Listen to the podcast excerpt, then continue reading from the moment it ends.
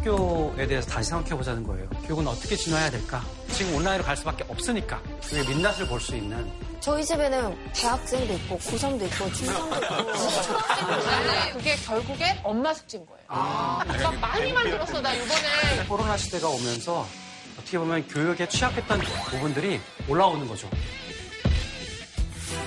오늘 차이나는 클래스를 이끌어주실 강연자를 소개합니다. 차원이 다른 교육의 미래를 이끌어갈 오늘의 선생님, 공감과 소통의 열쇠로 인류 진화의 비밀을 밝히는 진화학자이자 과학철학자 장대익 교수님을 모십니다.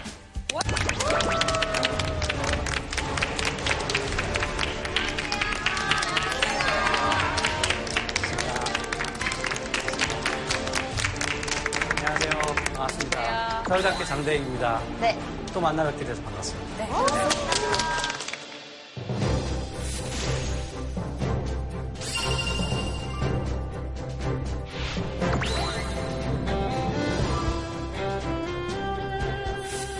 지난번에 진화 수업이 저희 너무 재밌어가지고. 맞아. 지난번에 오셨을 때 그 침팬지 언어를 알려주셨잖아요. 네. 침팬지 언어 갖고 있는 거 아시죠? 몰라요. 침팬지 말로 안녕하세요.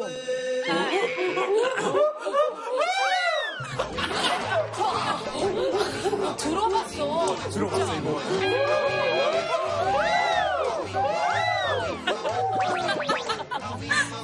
그래서 이번에 봄이 오면. 네. 아, 제가 동물원 가서 친구들하고 얘기를 좀 해보려고 겨울 동안 연습을 진짜 많이 했어요. 아, 근데 그 코로나 때문에 동물원도 못 가고 해서 좀 아쉽습니다, 진짜. 여기서 한번 해보시면 어때요? 오? 이게 펜투투라고 해서 네. 자기 존재를 알리는 거잖아요. 네.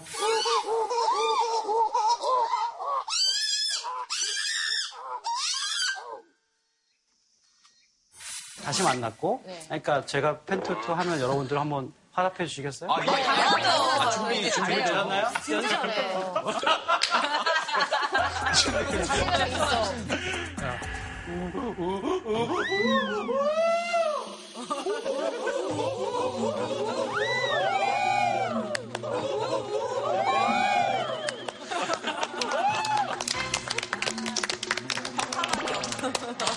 네, 근데 오늘은 진화가 아니라 네. 교육에 관한 이야기를 하러 나오셨다고 음, 들었어요. 맞아요. 네.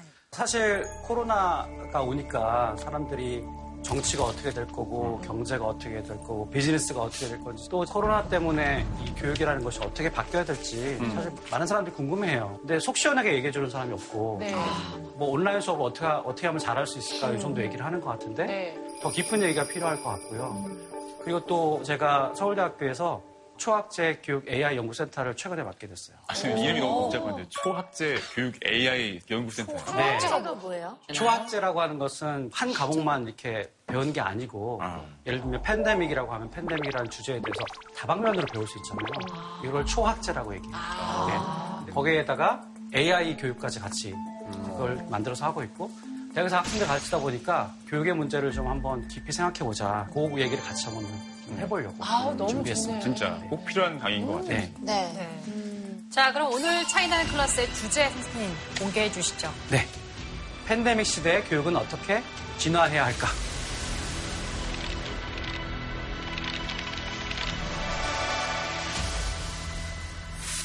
야, 진짜 필요한 강의. 역시 진화를 한다. 네. 뭐 진화를 붙여야 되지 않겠습니까? 네.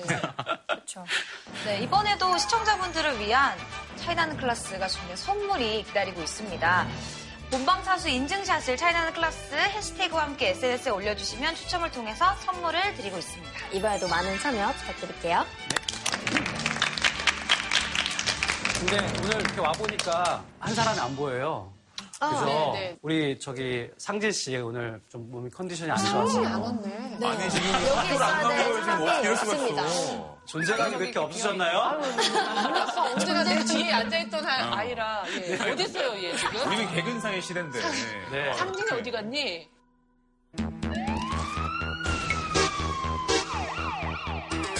온라인 수업이 없었을 때는 이건 결석처리예요. 아, 그렇죠. 맞아요. 결석처리. 근데 사실 온라인 수업을 하다 보니까 어디서나 접속이 가능하잖아요. 그래서 음. 오늘 제가 듣기로는 상진 씨가 네. 몸이 좀 안 좋아서 어, 정말? 현장에 나올 수가 없다 그래서 네. 온라인으로 지금 연결해봤어요. 어, 출석 체크하는 네. 건가요? 네, 출첵을 한번 해보려고요. 오. 네. 상진 씨 나와 계시나요?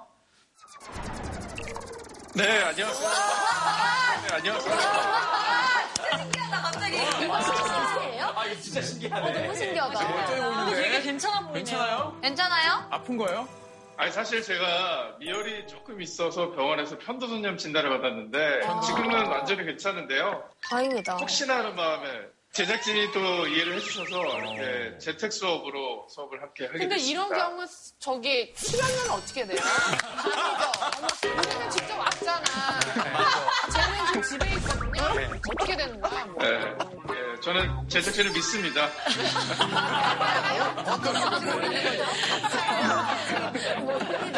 근데 이렇게 해보니까 어때요? 어, 생각보다도 현장감이 좀 있어서 놀랐고요. 어. 네. 아니, 사실 현장에서 듣는 게 훨씬 낫죠. 우리끼리 막 그런 분위기나 선생님과의 어떤 물질적인 커뮤니케이션이 없다 보니까. 물질적인. 한계는 명, 네, 물리적인. 물질적인. 물질에 좀 많이 지쳐하긴 해. 힘들어 보이네요, 오빠. 네. 쉬어야겠다. 많이 힘들어요. 애를 키워야 되기 때문에. 물질은 좀 내려놓으시고, 몸 관리, 건강 관리 잘 하시고, 본방사수 해주세요. 네, 알겠습니다. 수업 저도 화상으로 잘 듣겠습니다. 네, 네. 감사합니다. 네. 빨리 나오세요. 빨리 나오세요. 빨리 나오세요. 여러분, 건강하세요. 재밌다. 네. 어, 재밌네, 진짜. 이렇게 이제 온라인 수업을 하다 보니까, 신기하네. 앞으로 교육은 어떤 방향으로 갈까, 이런 고민들을 네. 할 수밖에 없는 상황이에요. 그죠? 음. 그래서 좀 현장의 목소리를 정리해서 한번 들어볼까요? 네. 네. 네. 네.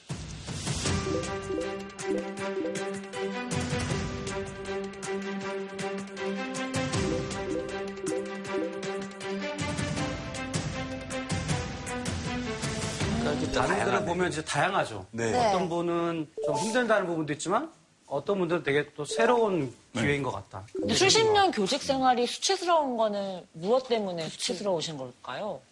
온라인 수업을 하기 전까지는 본인이 굉장히 가장 경험 많은 선생님이었던 거예요. 아. 근데 이제 디지털로 전환이 되는 과정에서 그걸 따라가지 못하면 그 많은 경험들을 아. 풀어낼 수가 없는 거예요. 아. 너무 답답한 거죠. 음. 그러니까 너무 답답하니까 내가 되게 무능해 보이기도 하고. 아. 아. 사실 저는 사실 저기서 가장 눈에 띄는 게 등록금을 돌려달라 이런 얘기거든요. 사실 네. 제가 얼마 전에 취재차 도보 시위에 나선 대학생들 직접 만나봤는데 예술대학이니까 아무래도 실습실 사용이 좀 어려운 게 있습니다. 전국에 칠십이 개 넘는 대학에서 이천이백 명 넘는 학생분들이 지금 등록금 반환 소송인단에 참여하고 계십니다. 등록금이 정말 오백만 원, 육백만 원 내는 친구들도 있더라고요. 그럼요. 그냥 뭐 해요? 그랬더니 온라인으로 그냥 피피티를 보거나 동영상을 틀어주고 그냥 그거 보라는 식으로 나오면 자기 너무 돈이 아깝고 음, 뭐 하는 건가 싶다는 거예요. 그래서 음. 제가 만약에 대학생이었으면 저도 정말 아, 내가 이걸 이 돈 내고 이렇게 들을 필요가 있나라는 음. 생각이 들 것 네. 같거든요.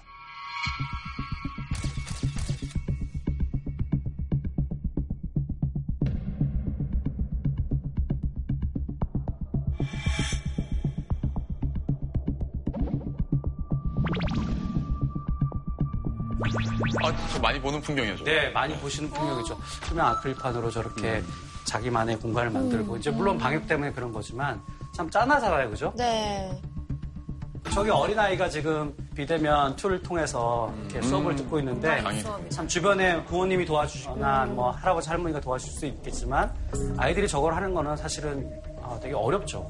그렇죠? 집중을 집중하기도 어렵죠. 맞아요. 네. 아무래도. 네, 그래서 사실 육 개월 전에는 상상을 못했죠. 어떻게 상상해보신 적 있으세요? 그쵸. 육 개월 전에 당연히 계약하면 음. 학교 가고 그럴 줄 알았는데 네, 지금 저런 풍경이 펼쳐지고 있어서 네. 코로나 시대가 오면서 어떻게 보면 교육에 취약했던 점들, 취약했던 부분들이 막 이제 올라오는 거죠. 아. 네. 그게 민낯을 볼 수 있는 그런 상황이라고 생각이 듭니다. 주변에서 어떠셨어요? 학교 보내시는 우리 홍진경 씨도 계시고. 일단 주변 엄마들의 그 반응 첫 번째로 정말 삼시세끼를 다 차리는 거에 대해서 너무 힘들어. 힘들었어요, 진짜. 음, 맞아. 어, 맞아. 그리고 엄마가 만약에 일하는 엄마면 음.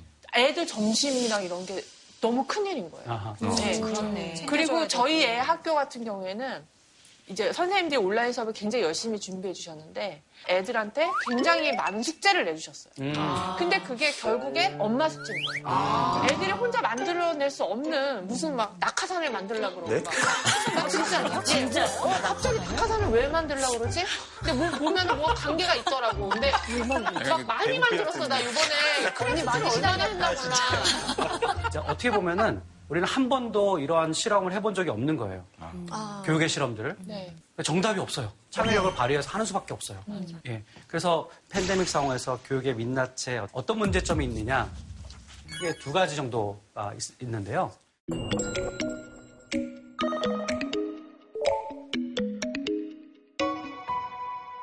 여러분이 만약에 한국의 교육을 책임지는 분이라고 생각을 해보세요. 이 네. 상황에서 어떤 연령의 학생을 제일 먼저 등교시키는 게 맞다고 생각하세요? 아, 저는 사실 네. 제가 초등학교 일 학년이라면 학교 음. 제일 가고 싶을 것 같거든요. 음. 맞아. 그런 친구들한테 그래도 학교의 경험을 좀 쌓게 만들어줘야 되는 거 아닌가라는 생각도 좀 들고요. 초등학교 왜냐면, 일 학년? 네, 어린 친구들... 야, 근데 마스크 잘 안 쓰면 어떡하지? 어렵다. 엄마들이. 근데 애기들이 음. 더 마스크를 음. 되게 잘 쓴다. 그래요? 그 입시를 앞두고 있는 음. 수험생들이 급하지 않아요, 지금? 빨리 학교 가서 공부를 해야 돼. 왜, 왜 급할까요? 지금 시험을 앞두고 있는 고삼들. 음. 근데 전 토론이라든지 면접 같은 경우는 사실 만나가지고 어느 정도 코칭도 받고 연습을 해야겠지만 시험을 위한 공부는 사실 온라인 수업이나 자기, 자기 공부로서 보통 좀 독서실 가서 공부 수... 많이 하고 사실은 가면 자습 많이 시키잖아요. 맞아요. 집이랑 공부도 해라. 맞습니다. 근데 우리는 우리는 고삼을 제일 먼저 등교시켰어요. 예. 음. 순차적으로 이제 고등학교 삼 학년 중학교 삼 학년부터 등교를 하기 시작했어요. 음. 그때 교과가 이렇게 결정하고 나서 많은 사람들이 큰 불만은 없었던 게 우리가 어쨌든 입시 중심의 사회다 보니까 음. 뭐 그래 뭐 말이 되네 라고 넘어갔던 것 같아요. 음. 근데 전 세계적으로 똑같은 상황이었잖아요. 예. 네. 뭐 예를 들면 프랑스 같은 나라는 어떻게 이 등교를 결정했을까 조사해 보니까 어, 초등학교 일 학년부터 올렸어요. 어? 어? 네. 왜냐면 그 친구들이 학교를 처음 가는 나이고 어떻게 해야 될지 모르잖아요. 그러니까 학교를 제일 먼저 오게 한 다음에 오프라인으로 수업을 했고요. 지숙 씨랑 같은 생각이었네요. 같은 생각이죠. 그다음에 의료진이나 이렇게 부모들이 나가서 뭔가 일을 해야 되는 그 가정들. 음. 그 가정의 학생들부터 나오게 했어요. 아. 굉장히 어떻게 보면 굉장히 깊은 배려가 있는 거죠. 어, 진짜. 네. 어떤 돌봄이 필요한 사람들을 사회에서 좀 포용한다? 이런 네. 느낌이네요. 그렇죠. 네. 실제로 온라인 수업하는 거 애들, 이제 저희 애뿐만 아니라 다른 애들도 다 보여요. 선생님 숙제를 내줬는데 한 애가 울더라고요. 어. 어. 엄마가 없어서 자기 못한다. 어. 어떡해. 그래서 애가 막 엉엉 울더라고요. 그런 어. 모습도 실제로 제 모니터를 통해서 보면서 네. 되게 안 그런 애들은 학교를 보내야 되는 거예요. 네. 네. 그래서 우리가 조금 더 음, 배려를 더 했으면 음. 비대면 수업을 잘 접속하기 어려운 친구들 음. 예를 들면 어려서 혹은 환경이 좀 좋지 않아서 어, 맞아, 맞아, 그런 친구들이 맞아. 먼저 고려 대상이 돼야 되지 않을까? 음. 이런 사실 생각을 사실 어느 정도 장비가 네. 랜선이 당연히 깔려있다는 전제에 온라인 맞아. 강의를 진행하는 건데 네. 그게 부담이 되는 계층도 분명히 있을 맞아. 거라는 생각이 네. 들거든요. 네.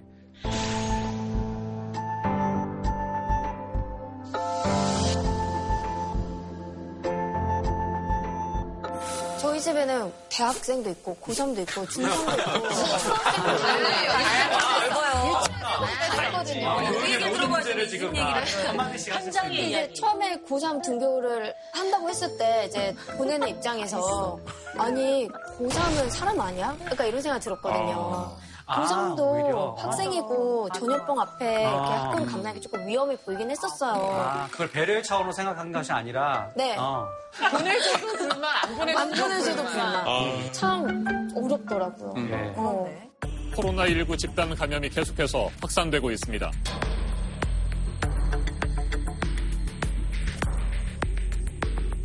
이 학기 개학을 앞둔 학교들과 학부모, 학생들의 고심이 깊어지고 있습니다.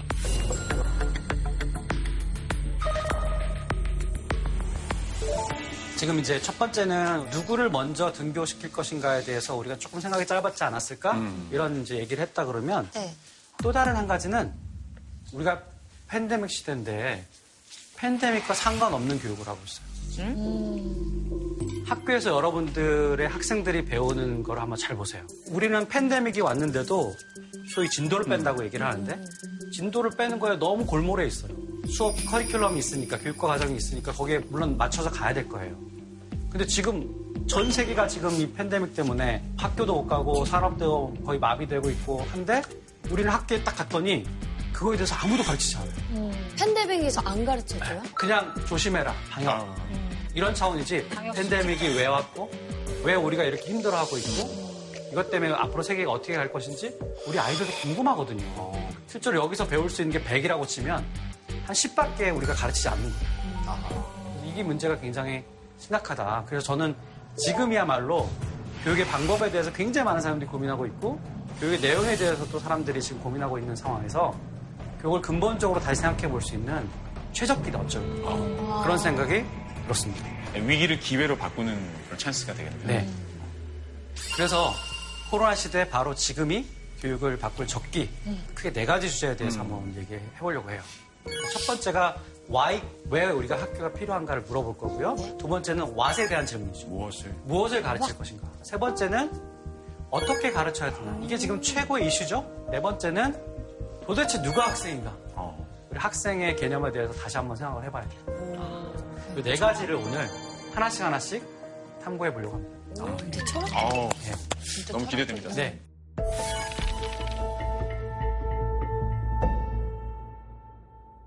그래서 학교를 왜 가는가? 다시 말해서 좀 더 정확히 말하면 아, 우리에게 학교는 왜 필요한가? 정말 어려운 질문인 것 같아요. 아, 그래요? 애가 맨날 물어보잖아요. 학교 아. 왜 다녀야 돼? 이러면 아. 할 말이 없어요. 진짜? 네. 저는 사실 초, 중, 고 모두 다 백인거든요. 아. 뭔가 가야 할 것만 같은 정치 속에는 굉장히 가능할 것 같아. 어, 그, 그래요? 그래서 그 뭔가 그런 그냥 의무감과 책임감 때문에 갔던 것 같긴 해요. 맞아요. 국민의 의무라고 막 가르쳤었어요. 네. 음. 학교는 이제 아이들이 모여있는 곳이잖아요. 음. 그 모여있는 곳에 가서 배우는 것은 분명히 있는 것 같아요. 네. 그러니까 지식은 모여있든 안 모여있든 어디서든 배울 수 있잖아요. 음. 근데 어떤 인간관계에 있어서 굉장히 배우는 게 많더라고요. 음. 사회성. 센스, 사회성, 인간관계 그런 것들이 굉장히 많이 배우는 점이 있는 네. 것 같아요. 엄청 많죠, 진짜. 아무도 뭐 지식을 배우러 가는 사람 없었는데.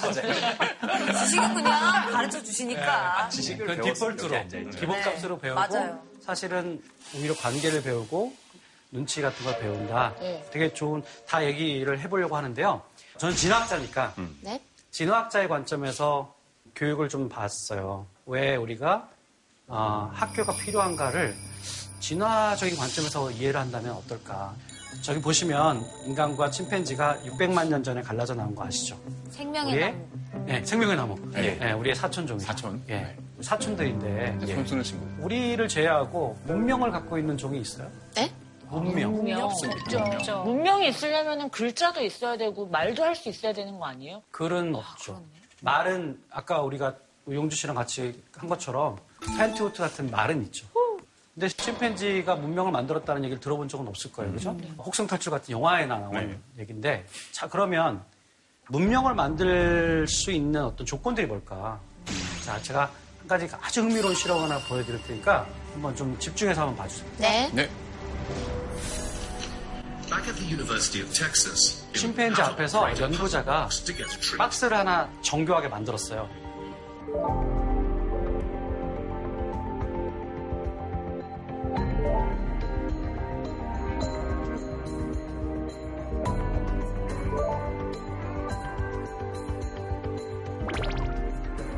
지금 침팬지가 앞에서 보고 있어요.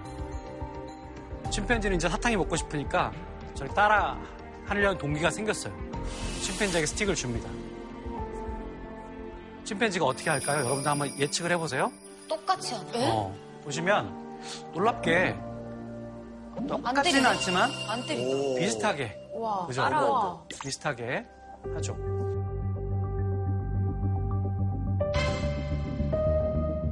비슷하게 따라하죠. 그죠? 똑같이. 어떻게 알았지? 자, 그런 다음에 똑같은 실험을 아이들에게도 실험하거든요. 오, 예.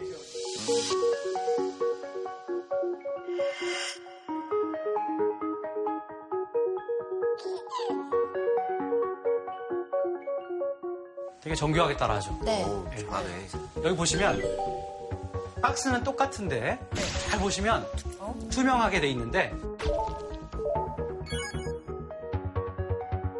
윗부분과 아랫부분이 중간에 막혀 있어요. 중간에 막혀 있어서 사탕을 꺼내기 위해서는 윗부분에 막 저기 나뭇가지로 밀고 할 필요도 없는 거예요. 네. 자, 그랬을 때 침팬지는 그러면 그걸 그대로 따라할까 아니면 사탕만 꺼낼까? 아이들은 어떻게 할까? 그게 아... 둘이 차이가 났나 보다. 그치? 제 생각에는 음. 침팬지는 그냥 꺼냈을 것 같고요. 음. 아이들은 그 행동을 다 했을 것 같아요. 반대로. 어, 나는 네. 반대로 생각했는데. 음. 진짜? 어. 자, 한번 봅시다. 네. 결과를.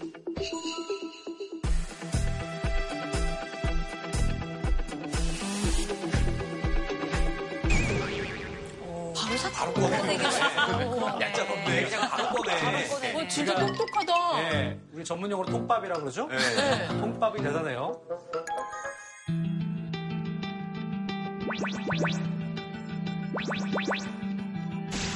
얘들은 저걸 그냥 그대로 따라하네요. 네. 순수해서 그런가?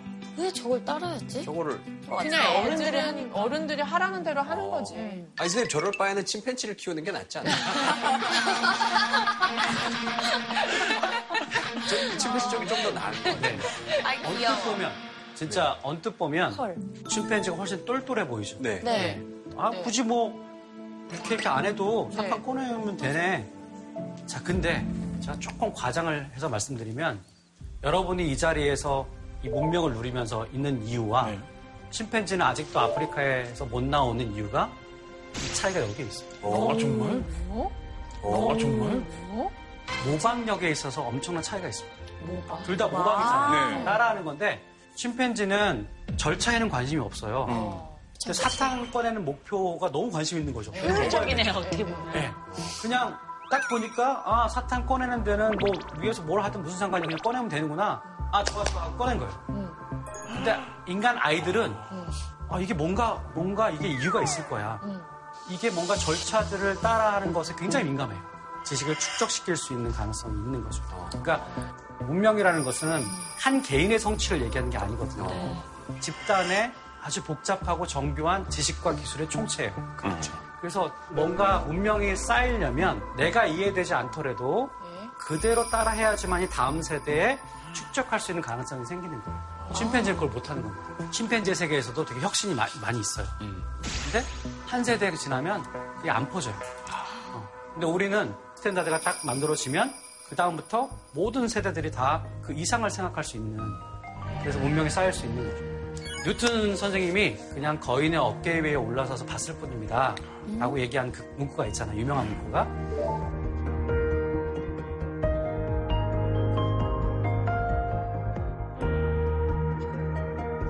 우리는 뉴턴 같은 사람들이에요. 그래서 문명이 계속 발전할 수밖에 없나 봐요. 계속 도약을 하니까 발전 도약하고. 네. 우린 그 축적의 루트를 탄 거예요. 그렇다면 학교가 하는 역할이 다른 아이들이 하는 것을 보고 배우고 따라하고 그런 역할도 분명히 있겠네요. 그리고 또 우리, 우리는 모방력도 출중하지만 또 굉장히 놀라운 기술을 개발했습니다. 그건 바로 가르침이에요. 아. 티칭. 그러니까 지식을 전수하는 거죠. 지식을 전수하는 것이 문명을 유지하고 발전시키는데 아주 핵심적인 겁니다. 이거를 사실은 학교가 담당하는 거죠. 집단적으로. 혼자 배우는 것이 한계가 있기 때문에. 자, 이게 침팬지들의 학습의 장애인. 저게 학교예요. 어. 예?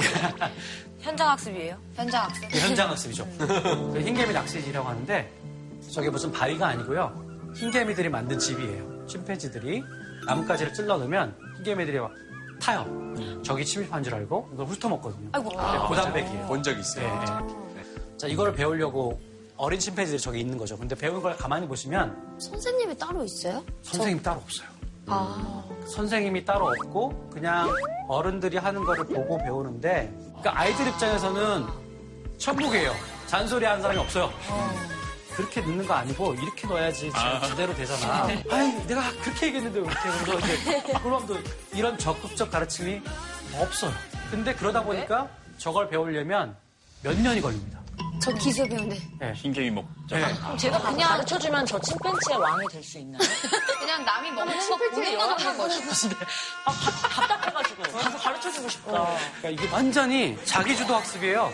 아. 좋게 말하면. 좋게 말하면. 좋은 말 아닌가? 요즘 유행하는 말이죠. 근데 자기주도 학습이 알아서 척척척이긴 하지만 또 잘해요. 이것만 있으면 문제가 커요. 어. 오히려 자기 고립 학습이다. 그렇죠. 아, 맞아. 아, 자기가 잘못되고 안 알려주면 계속 그 방향으로 그렇죠. 가잖아요. 너무 돌이킬 네. 수 없는 곳으로 가죠. 그러니까 조금 과장해서 얘기하면 네. 침팬지는 자기 주도 학습만 해요. 자기가 시행착오를 겪어서 자기가 깨달은 거예요. 그러니까 몇 년이 걸리는 거예요. 아. 근데 우리는 어떻게 하냐면 눈치가 있어서 훔쳐봐요. 아, 뭐 아, 어깨 너머로 아, 저렇게 하는 거구나.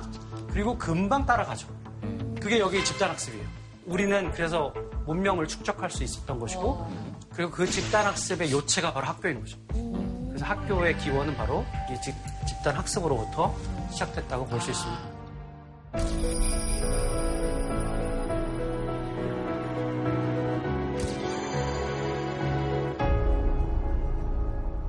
그리고 또 동료 학습이 얼마나 중요한지 이거를 좀 우리가 알아야 되는데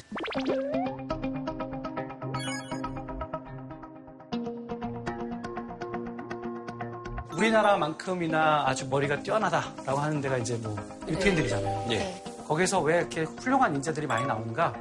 많은 사람들이 궁금했을 거 아니에요. 공부하는 게 좀 다르다. 하브루타라고 하는 공부법인데요.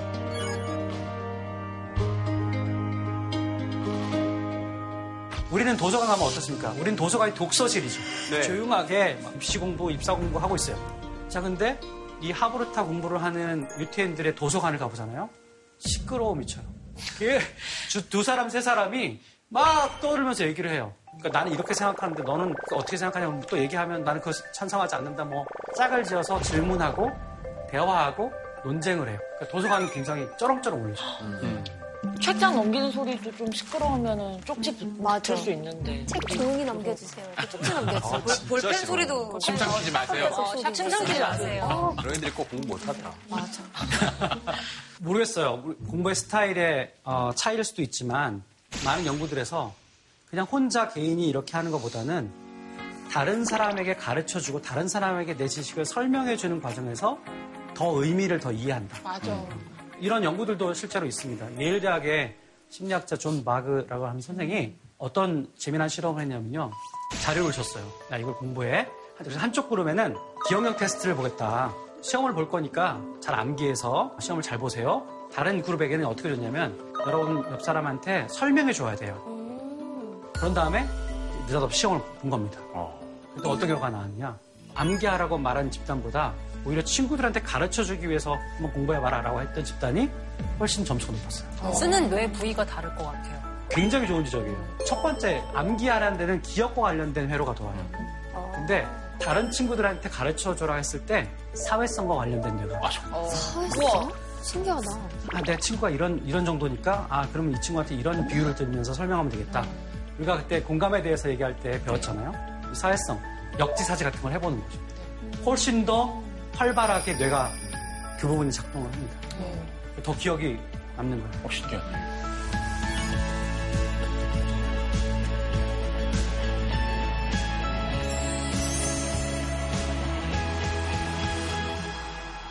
두 번째 주제는 바로 관계학습입니다. 관계학습? 우리가 보통 아이가 이제 학교에 돌아오면 제일 먼저 묻는 질문이 뭐예요?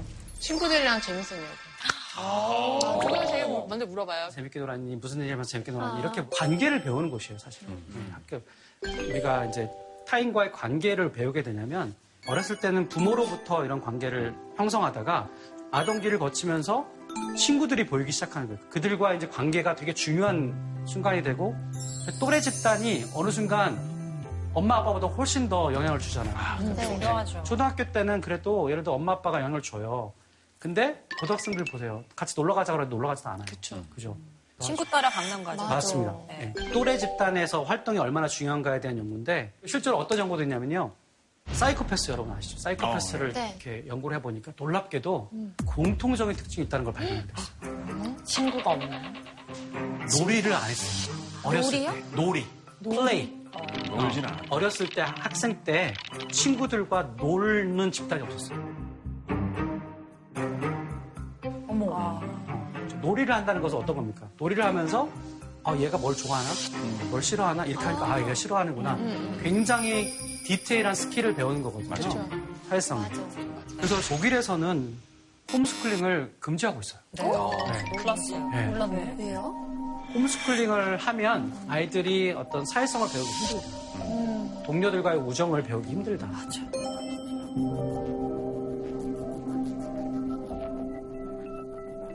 근데 뭐 우리나라도 지금 홈스쿨링 하고 계신 분들 계신데 다 평화하고 싶진 않고요. 이제 독일은 또 이 차 대전 전범이잖아요. 예. 그러다 보니까 잘못된 사라, 생각들을 가질 그런 것들을 차단하고 싶은 거예요. 아. 공교육을 살리고 싶은 거예요. 그렇죠. 그 안에서 우정을 배울 수 있고 협력을 배울 수 있게 하자. 야,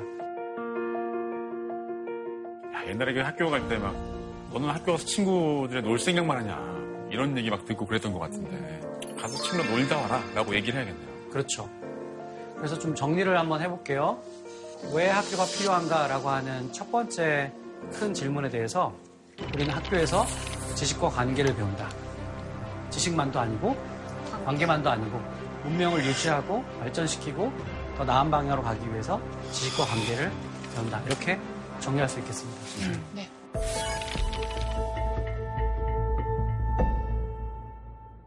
그럼 학교에서는 뭘 배워야 될까요? 무엇을 가르쳐야 될까요? 저는 학교를 졸업하고 나서 이제 드는 생각인데 세금 내는 법 좀 알려주시면. 음. 그러니까 이런 생각 진짜 많이 했거든요. 맞죠. 진짜. 부동산 계약서 보는 방법. 이 차 함수가 뭐가 중요합니까? 실생활에 쓸 수 있는 거. 아, 너무나 공감되는 말씀인데요. 음. 자, 그렇다면 이 팬데믹 시대에 다 무엇을 가르치면 좋을까? 어렵다. 지금 이 순간에. 일단은 아이들한테 팬데믹을 알려줘야 될 것 같아요. 그렇죠. 맞아요. 저는 지금 이 시대에 정말 기가 막힌 교과서를 우리가 하나 발견하게 됐다. 어. 그게 팬데믹인데요. 음. 이 팬데믹이 왜 왔고 어떤 방식으로 왔고 우리 인류의 역사에서 어떤 병복점을 만들고 있는가. 이거를 가르쳐줘야 될 의무가 우리 어른들한테 있는 거예요. 팬데믹 시대는 팬데믹을 아이들한테 가르쳐야 돼요. 음. 다른 나라는 팬데믹을 지금 가르치고 있어요. 가르치고 있어요. 음. 캐나다가 코로나가 오니까 뭘 가르쳤냐면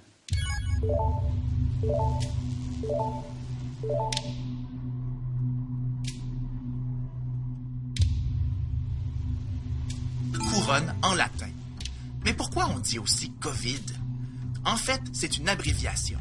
Co pour corona, V pour virus et D pour disease, qui veut dire maladie en anglais. 노르웨이는 총리가 나오셔서 이렇게 기자회견을 합니다. 우리나라에도 그 정은경 네. 본부장이 아, 나오셔서 네, 아이들한테 이렇게 설명하셨잖아요. 네, 맞아요. 네. 아니 근데 사실 교과 과정에 팬데믹을 반영하려면 한국 같은 경우는 그것이 좀 어느 정도 윗선에서 행정적으로 절차를 받아야지 일선 교사들이 가르칠 수 있는 구조잖아요. 그래서 제 포인트는 국가적 차원에서 이거를 큰 틀에서 좋은 커리큘럼으로 좋은 교과서의 어떤 주제로서 삼을 필요가 있겠다 이런 말씀 드리고자 한 겁니다. 음. 자 그래서 자 우리가 실습을 좀 해보려고 해요. 실습이요? 아, 책상 서랍에 빈 어. 시간표가 하나 있을 거예요. 어? 네, 한번 보세요. 어, 있다 있다. 어. 팬데믹 수업. 이게 뭐야? 네. 네, 여러분들이 지금 코로나십구를 가지고 커리큘럼을 짜보는 거예요. 아. 예를 들어 국어 수업에서는 그럼 뭘 다룰까? 어떤 액티비티를 학생들한테 시킬까? 음. 이걸 한번 여러분들이 적어보는 거예요. 음.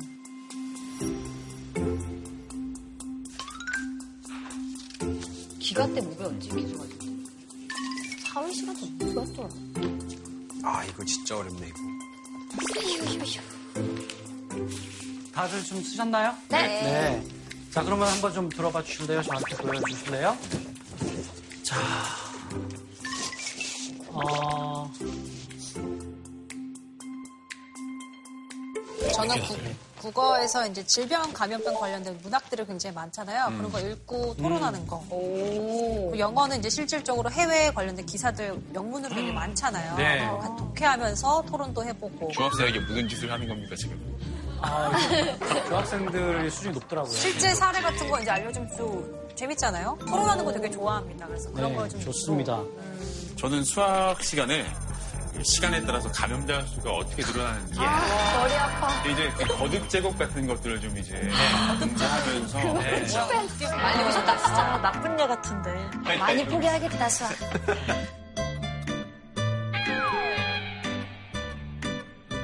체육 시간에는 좀 제가 교련 과목을 좀 부활을 시키고 싶어요. 교련이 뭐야? 교련 예전에는 이제 교련 과목이 있었는데 교련 얼른과 얼른과 밀리터리 교련이 옛날 썼는데 그게 뭐 이렇게 뭐 전체주의나 뭐 음. 군국주의 뭐 이런 것들을 부활시키자는 게 아니라 음. 그런 시간에 또 뭘 배우냐면 음. 응급처치 이런 걸 또 배웁니다. 그래, 그런 것도 필요한 것 같아요. 그래서 이렇게 뭐 씨피알 같은 것도 좀 배우고. 네. 맞아, 그렇게. 네, 그래서 그런 것도 좀 진짜로 필요하거든요. 음. 그거 주면서, 그다음에 보건 위생. 기술 과정에서 가정 시간에는 이제 바이러스로부터 몸을 지킬 수 있는 면역력 높이는 식단을 만드는 거예요. 식단을 짜서 또 그 음식을 요리해보는. 재밌겠다. 또 기술 시간에 그 코로나십구 바이러스 때문에 생겨난 여러 가지 뭐 어플리케이션이나 뭐 사이트들이 많잖아요. 뭐 프로그래밍 같은 걸 해보는 수업을 가져서 프로그래밍? 역시 어플리케이션 만들 수 있는 사람답네요. 아, 저 학교 다니고 싶으니까. 지수기학교 잘 짠다. 어, 그래요? 괜찮다. 어, 아, 괜찮다. 교사를 하셨어야 되는 거 아닙니까? 네. 어, 잘, 잘, 잘. 디테일이 있다. 어.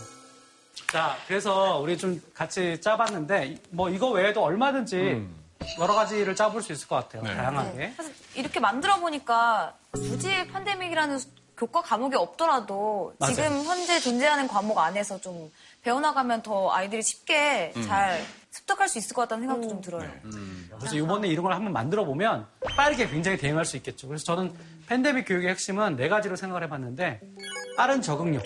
그다음에 이 문제를 풀려면 정답이 없기 때문에 창의성이 필요하죠. 음. 그다음에 결국에는 공감과 협력. 사실 팬데믹의 임팩트는 이 사회가 갖고 있었던 어떤 불평등 이런 문제를 더 심화시켜준다고 얘기하잖아요. 음.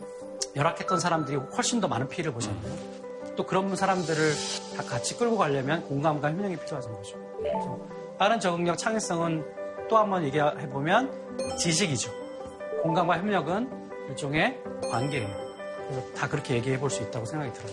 둘 다 배우네요. 따뜻한 걸. 아. 근데 그게 좀 맞는 말이고 구구절절이 참 의미가 있는 거긴 한데 실질적으로도 교육 현장에서 네. 하기는 또 쉽지가 않을 것 같다는 생각이 들기 들어요. 맞아. 근데 어, 제가 이제 교육 현장에 있잖아요. 네. 지금 교육 현장이 서서히 변하고 있어요. 기업이 원하는 인재들을 보면 유능하지만 굉장히 따뜻한 친구들. 어. 이런 친구들을 원하고 있어요. 실제로. 맞아.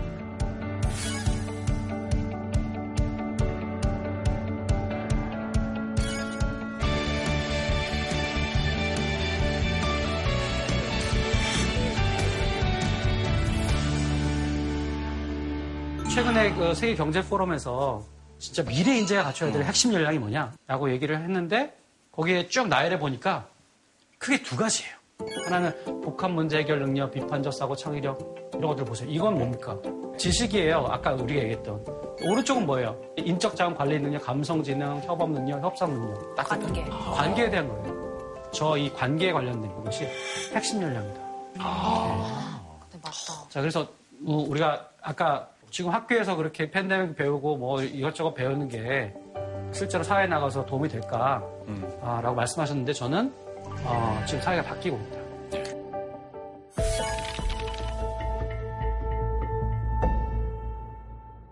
어떻게, 음. 어떻게 가르쳐야 되는가? 하는가? 어떻게 배워야 되는가? 지금 많은 교육 관련된 전문가들이 어쩔 수 없이 온라인으로 수업을 할, 수, 할 수밖에 없다 보니까 이 온라인 교육이 갖고 있는 장점과 단점에 대해서 아주 깊이 연구를 하기 시작했어요. 어. 네. 온라인의 장점이 뭡니까? 거리가 떨어져서 제약이 없다. 네. 네. 거리가 떨어져서 할 수 있고. 제약이 덜하다. 제약이 덜하다.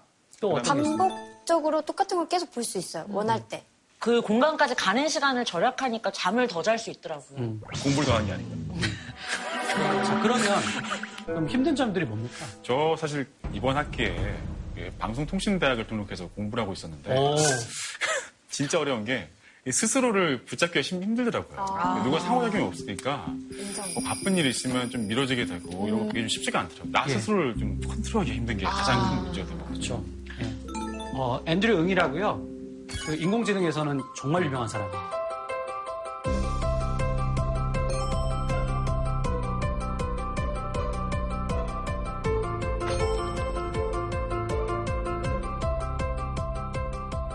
저 이거 좀 수업 들어봤어요. 저도 코세라 아, 가입돼 있어요. 네. 아, 힘들잖아요. 네. 어. 그래요. 저분이 왜 저걸 하게 됐냐면 그냥 수업에서 오십 명, 백 명 가르치다 보니까 어, 이거를 만 명, 이만 명이 동시에 들으면 내가 한 번 강의하고 끝날 수 있는데 이걸 매 학기 그냥 하는 거예요. 좀 효율성을 좀 올리면 어떨까 해서 개설을 했는데 백칠십만이. 오. 그래서 이제 아 이런 세계가 열리는구나. 플랫폼들이 막 늘어나기 시작합니다. 코세라도 있고. 에덱스 같은 하버드나 엠아이티 같은 데서 하는 데도 있고 그래서 유료, 무료 다 생겼는데 문제는 뭐냐? 완수율이 십 퍼센트밖에.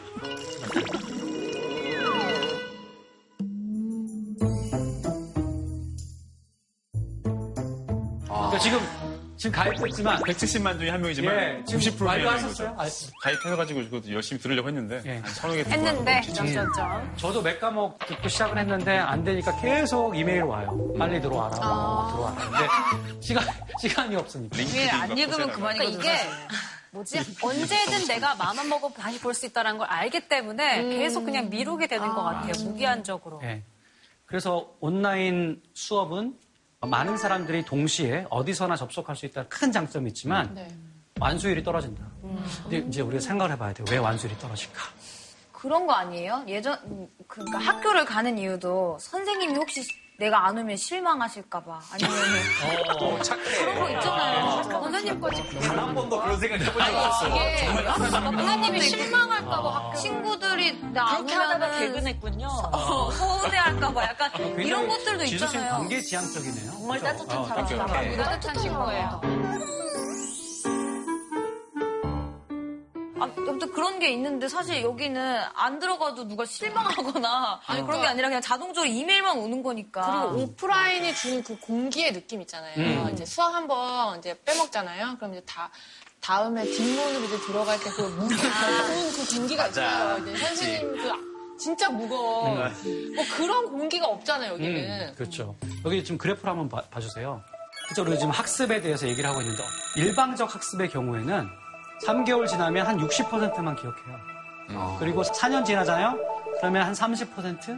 십 년 지나면 이십 퍼센트도 안 돼요. 일방적인 학습인 경우에는 이렇게 점점 더 기억이 떨어진다는 거예요. 그러니까 사실 배우면 뭐 하나 이런 생각을 해볼 필요가 있어요. 어. 그래서 그렇게 말씀하시면 뭐 다음 주에 저희가 선생님이 기억 못할 수도 있어요. 그래서 배워서 남을 줘야 되는 거 아닙니까, 선생님? 빙고. 어, 빙고. 어. 네. 어. 이거예요. 아까 얘기했죠? 이걸 배워서 남들한테 가르쳐줘. 훨씬 더 기억력이, 기억력이 올라가죠. 어. 이 온라인 학습의 가장 큰 문제는 뭐냐? 그냥 혼자 학습하기 때문이에요. 음. 자기 고립 학습이라고 얘기했잖아요. 네.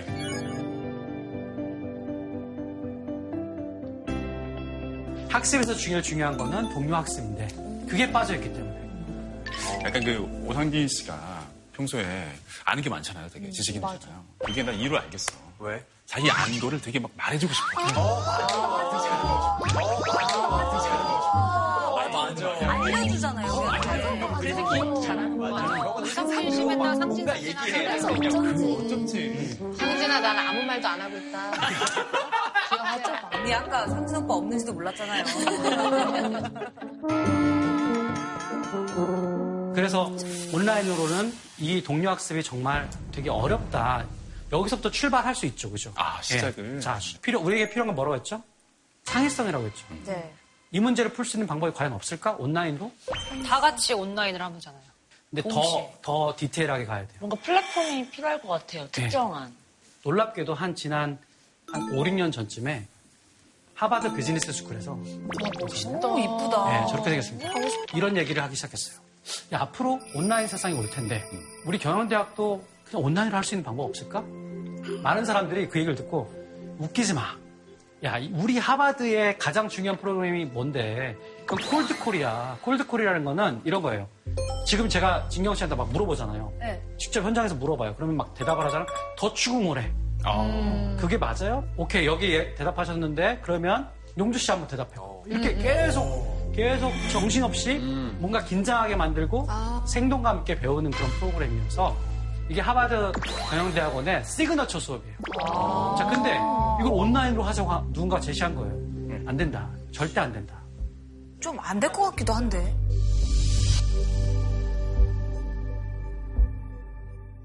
그러다가 이제 하버드 경영대학원이 어떤 대학이에요? 한번 이 불가능에 도전해보자. 음. 그래서 만들었어요. 이렇게 하버드 경영대학원 온라인 교육을 만들었어요. 전 세계 사람들이 제 시간에 들어옵니다. 음. 그런 다음에 음. 이제 오케이 케이스 스터디라고 하는 게 있는데 케이스 스터디는 코카콜라는 왜 이렇게 성장했느냐? 코카콜라가 지금 겪고 있는 문제가 뭐냐? 예를 들면 예를 들면 그런 거를 던져주고 와서 그걸 토론하는 거예요. 음. 근데 그걸 토론을 콜드콜로 하는 거예요. 아. In our online courses, you will be cold called several times. You will then have a few minutes to compose a response, which is, of course, shared with your peers. 누구에게 예를 들면 진경 씨한테 그 채팅방으로 퀴즈를 내면 질문에 대해서 빨리 대답을 해야 돼. 시간이 지나면 예를 들어 오 분이 지나면 대답을 못하면 이 사람이 거기에 액티브하게 참여하지 않은 거예요. 아, 아. 그러면 그 대답을 한 거를 또 현장에서 봐, 사람들이. 그러면서 덧붙이기도 하고. 여기서 일하는 게 뭡니까? 동료 학습이죠. 아. 네. 불가능할 것 같은 온라인에서의 동료 학습을 만들었어요, 플랫폼. 아. 그러니까 저는 이거 하나의 아주 좋은 사례라고 생각해요. 온라인 학습은 동료 학습이 불가능하다라고 하는 이 전제에 대해서 의심하고 한번 창의적으로 문제를 풀어볼 만한 시기가 됐다. 왜냐하면 지금 온라인으로 갈 수밖에 없으니까. 음. 그럼 에이치비엑스? 에이치비엑스의 완수율은 높았나요? 음. 에이치비엑스 완수율 높죠. 팔십 퍼센트 이상입니다. 오~ 역시 등록금. 아니, 하버드이기 때문에. 등록금이 비싸서 그런 거 아닐까요? 네, 뭐 물론, 물론 등록금은 되게 비싸고요. 물론 오프라인보다는 더 쌉니다. 그리고 하버드라고 하는 그 네임밸류도 있겠죠. 있는데 온라인이 가능성이 있다는 얘기를 지금 제가 하려는 거예요. 실제로 동료 학습을 가능케 한다면 저는 충분히 가능성이 있지 않겠는가 음. 그런 생각이 들었어요. 그런데 지금 이 온라인 쌍방 수업 같은 거는 지금도 뭐 줌이라는 앱을 통해서 지금도 하고 있지 않습니까? 그렇죠.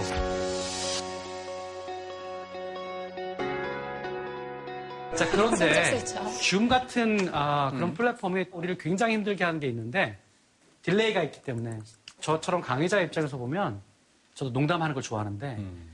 농담이 안 통해요. 아~ 애들이 웃는 거를 한 일 초 이에 웃거나 그러면 이게 깨지잖아요. 맞아, 맞아, 맞아. 그러니까 강의가 재미가 없어요. 제가 하기가 싫어요. 맞아, 맞아. 이런 생각이 들고. 아니, 그럼 교수님과의 강의 때 줌 채팅창에 크크크크 써도 됩니까?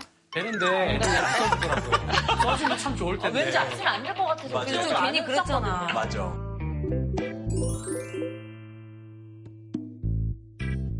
약간 딜레이가 있으니까 정말 대하기 힘들다는 거를 저희 지난 수업 때도 안 느꼈던 맞아요. 것 같아요. 맞아요. 네.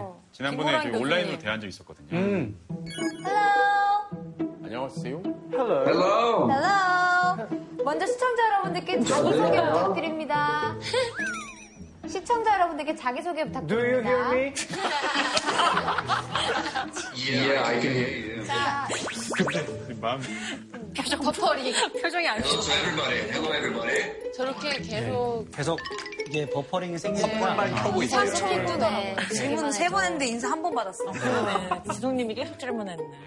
딜레이가 생기잖아요. 네. 그 우리 뇌는 어떻게 착각을 하냐면 이건 뇌의 문제다. 뇌가 지금 이거를 처리를 좀 늦게 하고 있다라고 생각을 해서 더, 더 하려고 막 과부하가 일어나요. 어쩐지. 그래서 줌을 하고 나면 피곤해요. 진짜 피곤해요. 아, 진짜 맞아요. 피곤해요.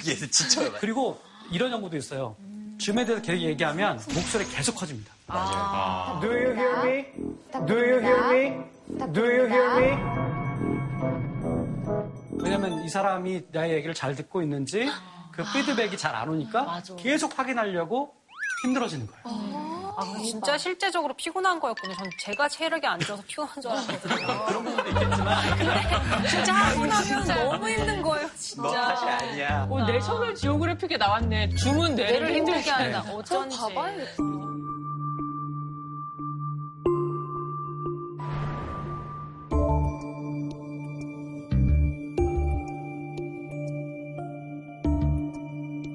사람의 커뮤니케이션이라고 하는 것은 이게 비언어적인 게 사실 주예요. 네, 맞아요. 이게 뭐 제스처를 하거나 표정을 여러분들 제가 시선을 보여주고 이런 것들이 다 사회적 어떤 의사소통의 음. 가장 중요한 부분들이거든요. 네. 아이 컨택을 하지 않고 대화한다고 생각해봐요. 실제로 지금 저 화면에서 상대방의 눈을 보는 것처럼 하려면 그렇죠. 카메라를 봐야 돼요. 맞아요. 네. 그게 되게 불편해요, 사실. 모니터를 보면 시선이 아래로 내려가게 음. 보여요. 음. 음. 그러면 야, 너 날 싫어하는 거야? 왜 아. 눈을 안 맞춰? 이렇게 아. 되는 거죠? 음. 어떤 회사에서 내가 상대방의 눈을 보는데 실제로도 눈을 보게끔 모니터가 개발이 되면 대박이 날 것 같아요.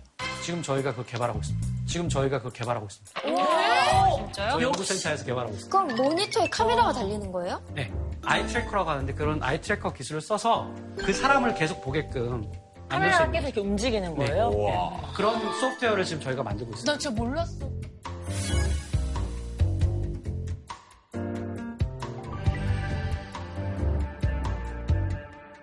아. 그 온라인 학습의 장점도 있고 단점도 네. 있잖아요. 근데 장점은 그 극대화시키고 네. 단점을 좀 보완하는 그런 네. 좋은 학교는 네. 없나요? 미네르바 스쿨 같은 게 있지 않나요, 선생님? 미네르바 스쿨은 뭐예요?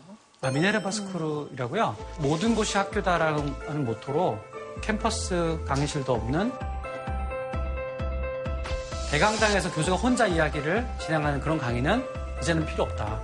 현장으로 나가지 않고 캠퍼스에 처박혀서 공부하는 게 이게, 이게 뭐 실제적인 대학생활이냐. 음.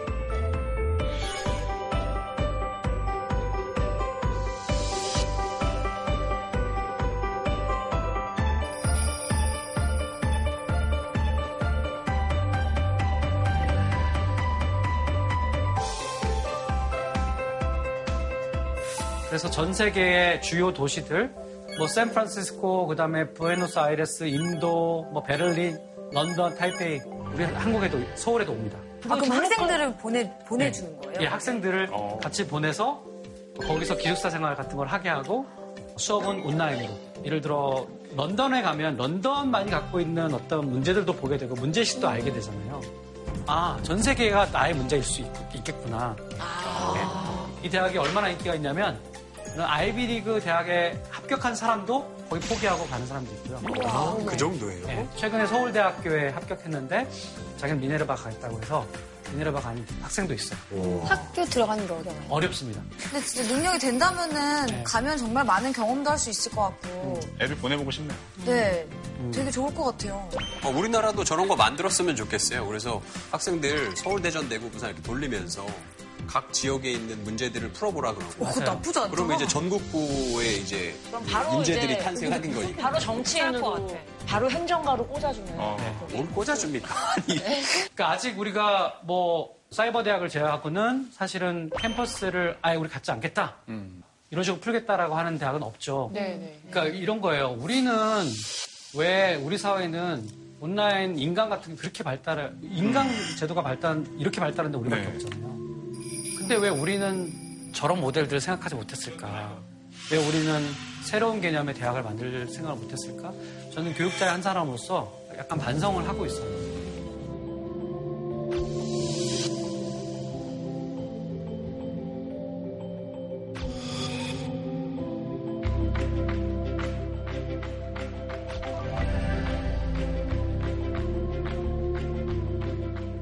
학교에서는 누구를 가르쳐야 될까? 이십 대 초반에 엄청 가르쳐야 되는 거죠. 그런 다음에 알아서 이제 살아봐. 사십 대 플러스의 뇌가 말랑말랑합니다. 죽은 세, 뇌세포도 다시 살아나요? 그다음에 제일 중요한 감정 처리가 아니 이게 안 돼요. 두 번째 가는 대학 같은 게 필요하지 않을까.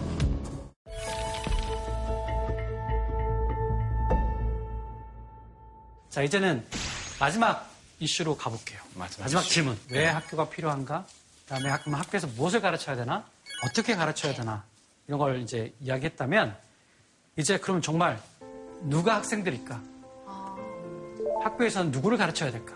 음. 이 문제를 한번 음. 얘기해 보려고 해요. 아... 한 오백 년 전쯤에 왼쪽의 대학이고요. 그 다음에 오른쪽이 지금 현재의 대학이에요. 뭐가, 뭐가 달라졌나요?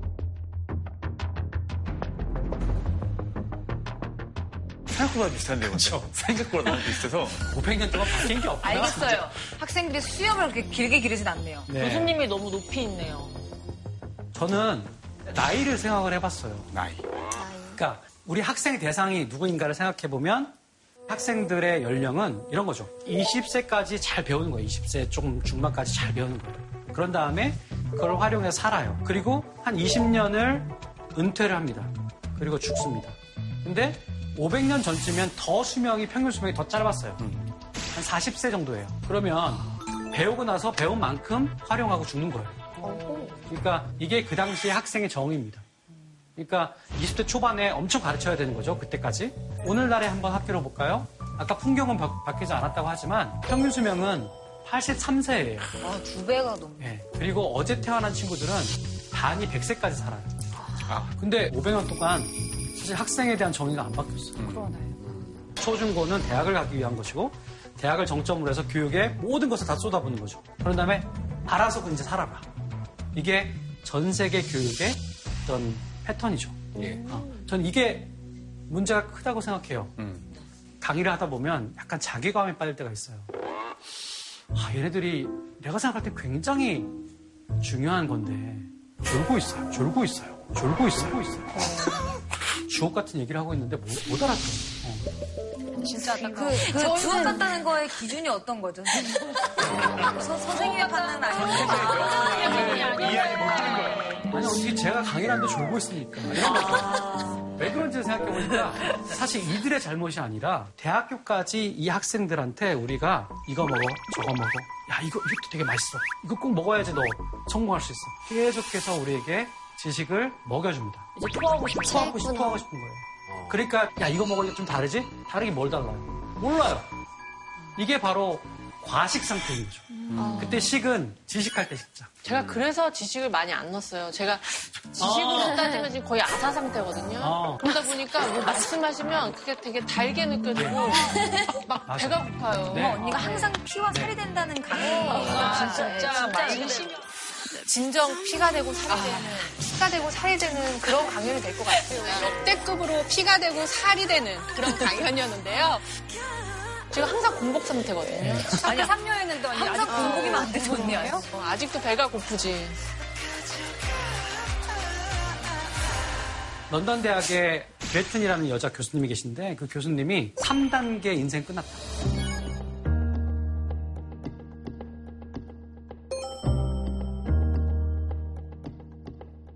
일종의 멀티스테이지, 다중적인 그러한 단계가 오고 있다. 그러니까 어느 순간 배운 걸 하고 일을 하다가 잠시 다른 걸 배워야 되는 거예요. 다른 걸 배우고 그걸 또 활용해서 일을 해야 되는 거죠. 퀘스트가 너무 많네요. 네, 이런 팔십 세까지 건강하게 산다고 쳐봅시다. 그러면 이십 세에 배운 걸 가지고 두 배, 세 배, 네 배를 살아야 되는 거거든요. 그러면 그렇게 대학교 때까지 그렇게 많이 배워야 돼요? 조금 덜 배우고 진경 씨처럼 사십 대에 정말 또 한 번 배우고 음. 육십 대 한 번 더 배우고 마라톤처럼 가야 되는데 그래서 저는 두 번째 가는 대학 같은 게 필요하지 않을까?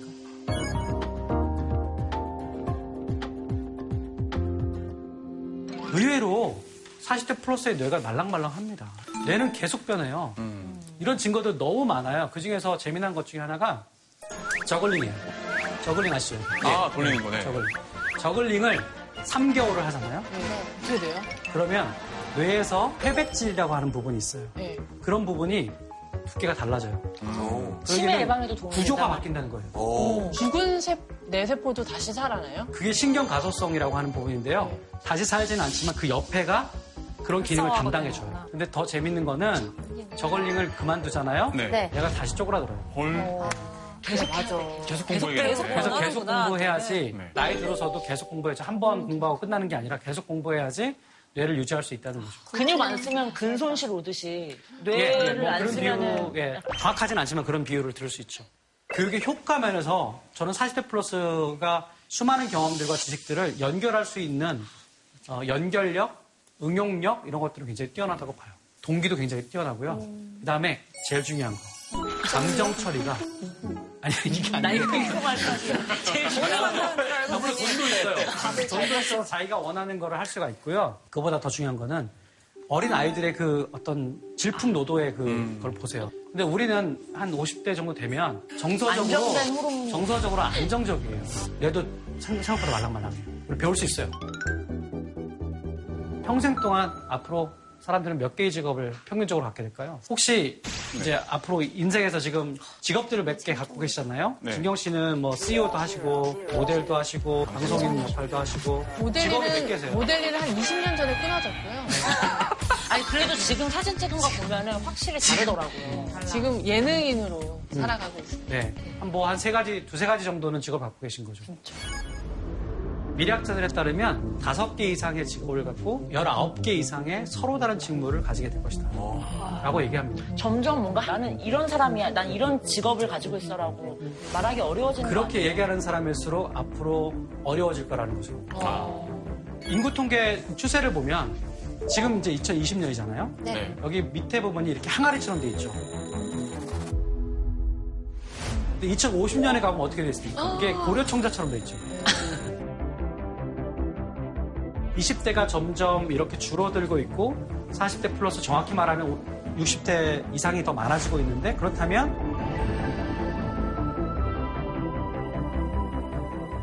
사십, 오십 대 정도에 한 번 크게 한번 좀 정리해보고 배울 만한 시간이 필요하지 않을까. 네. 우리나라 사람들은 얼마나 그러면 은퇴 후에 준비를 하고 있는지를 보니까 열 명 중에 네 명은 뭐랄까요? 창업인가요? 혹시? 가지고 계세요. 아, 정말? 네, 아. 무직이에요. 뭐를 해서 먹고 살고 혹은 뭐를 해서 더 행복하게 살지에 대해서 학습을 해야 되잖아요. 뭔가 배워야 되잖아요. 네. 사실 배우고 공부하려면 시간도 맞습니다. 필요하고 돈도 필요하잖아요. 근데 그걸 개인한테만 떠넘기면 안 되는 맞아요. 거 아닌가요? 예, 이거는 구조적인 문제가 가장 크죠. 그러니까 그렇게 열심히 일해도 그 사이에 재교육을 받고 뭔가 그 다음 거를 준비할 수 있는 그런 여지와 그런 어떤 자원들을 줘야 되는데 우리 사회가 그렇지 않죠. 우리 교육이 방점이 너무 이십 대 초반에만 가 있다. 음. 어, 만약에 그 예산의 반이라도 사십 대나 오십 대, 육십 대에 쓴다면 새로운 희망들이 생기지 않을까? 실제로 뉴욕 퍼체이스 대학이라는 데에서 나이 든 사람들을 실제로 대학을 뽑아봤어요. 그래서 캠퍼스에서 같이 생활하게 했어요. 이 사람들이 오. 캠퍼스에 들어와서 실제 살아요. 어. 어, 그래서 수업도 같이 들어요. 오. 그러니까 은퇴자랑 같이 수업을 하다 보니까 이 젊은 친구들은 경험을 사는 거예요. 이 친구. 아. 경험을 배우는 거고요. 또 이 나이 드신 분들은 젊은 사람들 같이 하니까 또 굉장히 새롭게 배우는 게 많죠. 서로 서로 시너지가 있네요. 네. 좋다. 선생님, 근데 궁극적으로 사십 대 때 대학을 다시 가서 새로운 걸 얻고 그걸 활용해서 쓸 수 있는 노장년층을 위한 일자리가 계속해서 수요가 있을까요? 저는 엄청나다고 생각합니다. 네? 엄청나죠. 우리가 보는 또 다른 세계가 있잖아요. 네. 아, 노인들이 이걸 원하는구나. 이 노인들이 어마어마하게 많았는데 이들을 위해서 서비스를 만들자. 아... 젊은 친구들은 육십오 세 이상이 무슨 일을 겪는지 잘 몰라요. 음.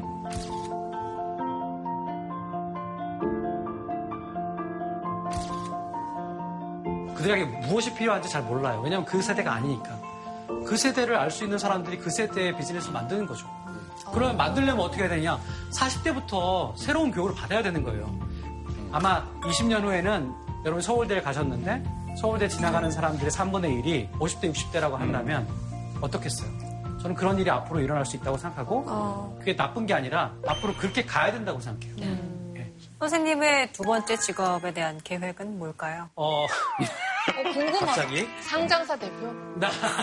전 개인적으로 그 질문을 하신다면 저는 그 육십 대 되기 전에 새로운 직업으로 바꿀 거예요. 제 인생. 어? 네, 계획이 다 있어요? 계획이 있습니다. 근데 그 계획을 실현하려면 네.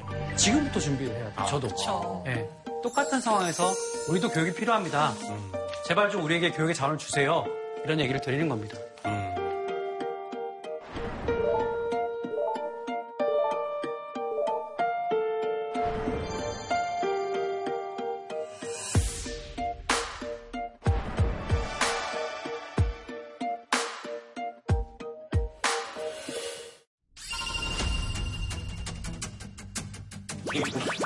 우와.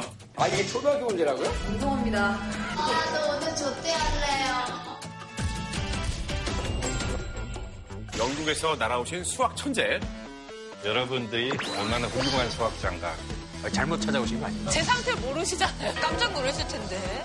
피타고라스 정리는 많이들 기억하잖아요. 네, 음. 진짜 유명합니다. 피타고라스 학파가 했다는 전설이. 거봐, 수학은 무서운 거였어. 수학적 사고가 필수라고 하는데 대체 수학적 사고가 뭔가요? 수학적 사고를 경험학습하기 위해서 노란색을 맨 오른쪽으로 옮기고 네, 네, 맞아, 맞아. 세 개를 여기로 옮기고 이게 바로 수학적 사고라는 거죠? 숨어있던 수학에 대한 피가 지금 약간 솟구치는 것 같아요. 현대 사회에서 일어나는 일들이 무엇인가 이해하고 참여하기 위해서는 많은 수학적 지식이 필요하다. 이 팬데믹 시대에 경제가 어떻게 될 것인가, 뭐 환율이 어떻게 될 것인가, 주식이 어떻게 될 것인가 다 관심 많지만 팬데믹 시대에 교육은 어떻게 진화해야 될까? 모두가 언제 어디서든 무엇이든 배우는 방식으로 교육이 진화해야겠다. 이렇게 생각합니다. 제가 또 마침 지금 사십 대 초반으로 들어선 나이거든요. 어디서 배워야 할지, 왜 배워야 할지, 언제까지 배워야 할지 깊게 생각해 볼 수 있는 시간을 마련해 주신 장대익 교수님께 다시 한번 박수 드립니다.